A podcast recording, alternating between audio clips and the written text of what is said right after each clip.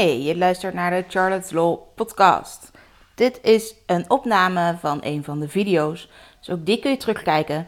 Elke dinsdag is er een nieuwe te vinden op YouTube. Charlotte, de social media jurist van Nederland. Heb je toevallig laatst die film, dat filmpje gezien van Tim Hofman eh, van zijn serie Boos? Dat hij langs gaat bij een Nijmeegse, nou ja, laten we het gewoon een huisjesmelker noemen. Waar hij even verhaal komt halen, eh, voornamelijk vanwege dat achterstallig onderhoud. Nou, over de inhoud van dat achterstallig onderhoud is nooit meer gegaan. Want voordat dat kon, eh, werd hij nogal hardhandig de deur uitgewerkt. Daar wil ik het even met jullie over hebben. Nou ja, niet over dat hardhandig de deur uitwerken dan, eh, maar wel over het portretrecht. In eerste instantie was al een beetje op Twitter het allemaal aan het rondgaan en überhaupt op social media. Eh, dat Tim daar met zijn programma Boos langs was gegaan.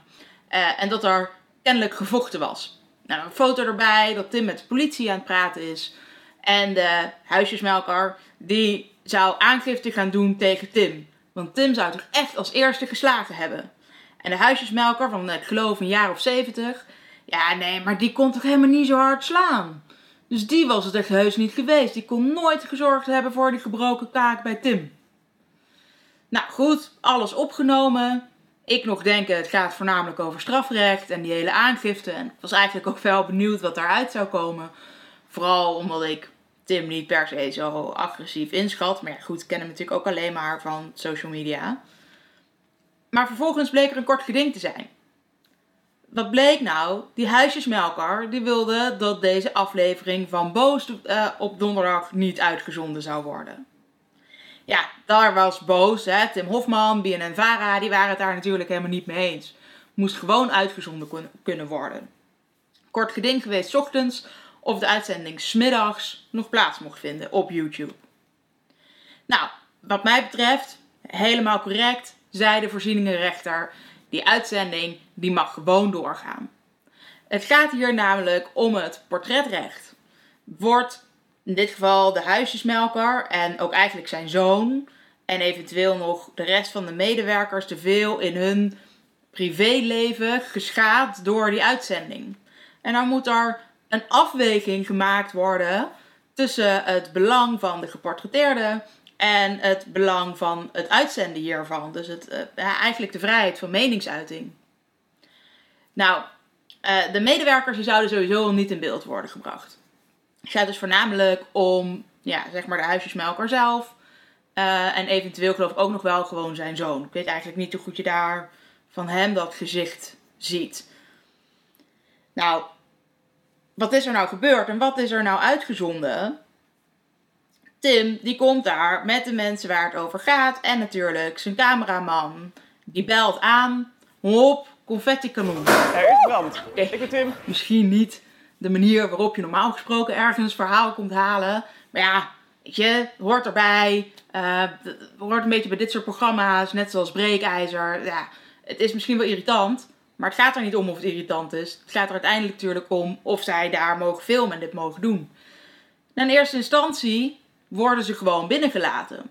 En lijkt het er eigenlijk nog wel op alsof er, nou ja, een bepaalde vorm van een gesprek mogelijk zou zijn. Ze bespreken in elk geval het adres en dan wordt er nog aan een paar andere mensen wat gevraagd over, nou ja, of daar inderdaad wat zou moeten gebeuren. En op een gegeven moment worden ze weer de gang opgestuurd van dat pand waar ze zijn. En dan gaat het eigenlijk een beetje mis. Die huisjesmelker die heeft daar kennelijk niet zo heel veel zin meer in. Ehm, en zoals Tim Hofman zei, ik heb geen vinger uitgestoken naar die man met dat gevecht. Wat blijkt nou? Het gaat toch wel om een vinger. Die huisjesmelker komt namelijk een beetje op Tim Hofman af. En wat doet Tim Hofman? Die wijst zo met zijn vinger. En die zegt zoiets als: Niet zo hè? En dan ontploft die huisjesmelker. Nog. Het helemaal, maakt het helemaal uit zijn lint. Die zoon van die huisjesmelker komt eraan, grijpt Tim zo van achter en er ontstaat één groot gevecht. Oh, uiteindelijk drie gewonden en één dooie. De dode is de camera van de cameraman. Gelukkig geen persoon, zullen we maar zeggen. Maar er vallen fikse klappen die dus deels nog wel met die camera toen die nog wel werkte gefilmd zijn. Deels geloof ik ook met een telefoon van iemand toen dus die camera al kapot, volgens mij onder een fiets lag. Ehm, nou ja, en op een gegeven moment dan, uh, dan houdt het hele filmen wel op. Maar daar gaat het dus om. Mocht dat uitgezonden worden, hè, mocht vooral dus dat hele gevecht en, en die scheldpartij en dat geschreeuw, mocht dat uitgezonden worden.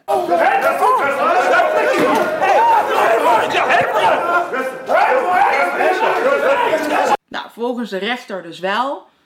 En waarom? Heeft onder meer mee te maken dat het incident dus eigenlijk al bekend was op social media. Want er werd al over getwitterd wat er gebeurd was. En nou, ik al zei, die foto van uh, Tim Hofman met die politie erbij, die dus gewoon keurig met ze in gesprek is gegaan. Um, er was ook al uh, een hele verklaring van die huisjesmelker die zei: Ik ga aangifte doen, want hij heeft mij als eerste geslagen. Nou, het mooie is natuurlijk dat je juist op die beelden kunt zien hoe het gegaan is. Gewoon omdat ze er niet in geknipt hebben. En ze een groot deel gewoon echt van begin tot eind hebben laten zien. Je dus ook ziet dat juist dat vingertje waarschijnlijk die aanleiding is geweest. Nou, die huisjesmelker dus vervolgens met zijn vingertje naar, naar Tim verwijst. En weer terug. Nou, juist die belangenafweging, hè, vrijheid van meningsuiting, waar de persvrijheid dus ook onder valt, om dit soort dingen aan de kaak te kunnen stellen. Dat je dus eigenlijk met zo'n verhuurder van wat vastgoed niet normaal in gesprek kunt. Dat er achterstallig onderhoud is, dat je misschien wel heel vaak kunt schrijven, mailen, bellen, maar er niks gebeurt. En dat als je er naartoe gaat, dat dit dan de reactie is. Ik bedoel, ze kregen niet eens de kans om op een normale manier naar buiten te gaan. Zelfs toen ze al op de stoep stonden, dus ook buiten de voortuin van dat pand, werden ze nog achterna gezeten en bijna achterna gerend. Nou, dat moet je natuurlijk wel kunnen zien. Dus je kunt niet alleen maar zeggen dat juist de huisjesmelker mag zeggen: en ik werd aangevallen en het was allemaal hun schuld. Nou ja, dat eigenlijk juist ook Tim natuurlijk niet zou mogen zeggen: nou, hij is volledig fout.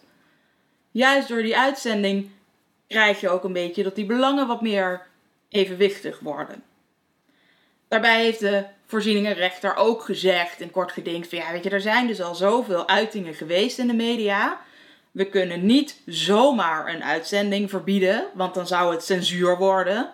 De rechter is immers hè, overheid, dus als die een uiting beperkt, dan wordt het censuur. Nou ja, en als er dan misschien toch te veel aantasting in het privéleven zou zijn geweest van die huisjesmelker, dan valt daar waarschijnlijk nog wel wat aan te doen. Dan valt dat nog wel terug te draaien. Dat is natuurlijk ook nog eens hè, gewoon een kantoorpand. Die medewerkers waren verder niet in beeld. Um, het is een man die verder bekend is, in elk geval in Nijmegen. hij bleek ook nog een of ander monumentaal, um, ja, monumentaal muurtje om, omvergetrokken te hebben. Zonder vergunning uiteraard, die hij weer opbouwt. Een ander pand waar hij graag een serre aan bouwt. Omdat hij wil dat Starbucks daarin komt. Dus iedereen weet prima wie deze man is. En hij is wel vaker in het nieuws geweest. Uh, omdat hij zijn huurders niet goed zou behandelen. Dus het is niet alsof er nu opeens ook andere informatie over deze man naar buiten komt. En ze laten natuurlijk feitelijkheden zien. Vooral omdat er niet geknipt is in dat beeld. Dus het wordt niet subjectiever gemaakt door maar een klein stukje te laten zien. Door bijvoorbeeld alleen maar te laten zien dat Tim wordt aangevallen. Maar door ook te laten zien dat andere mensen ook wel, ja, andere mensen weer van zich af proberen te houden of van zich af proberen te duwen. Um, het laat juist gewoon goed zien hoe het gegaan is. Nou ja, dus dit was even aan de hand van boos, um, een soort lesje portretrecht, zou je bijna kunnen zeggen. En uh, nou wil ik niet met een vingertje wijzen, maar uh, geportretteerden hebben dus geen vetorecht. Er is altijd een belangenafweging tussen het belang van de geportretteerde en diens privéleven en aan de andere kant gewoon belang van de vrijheid van meningsuiting en het publieke debat.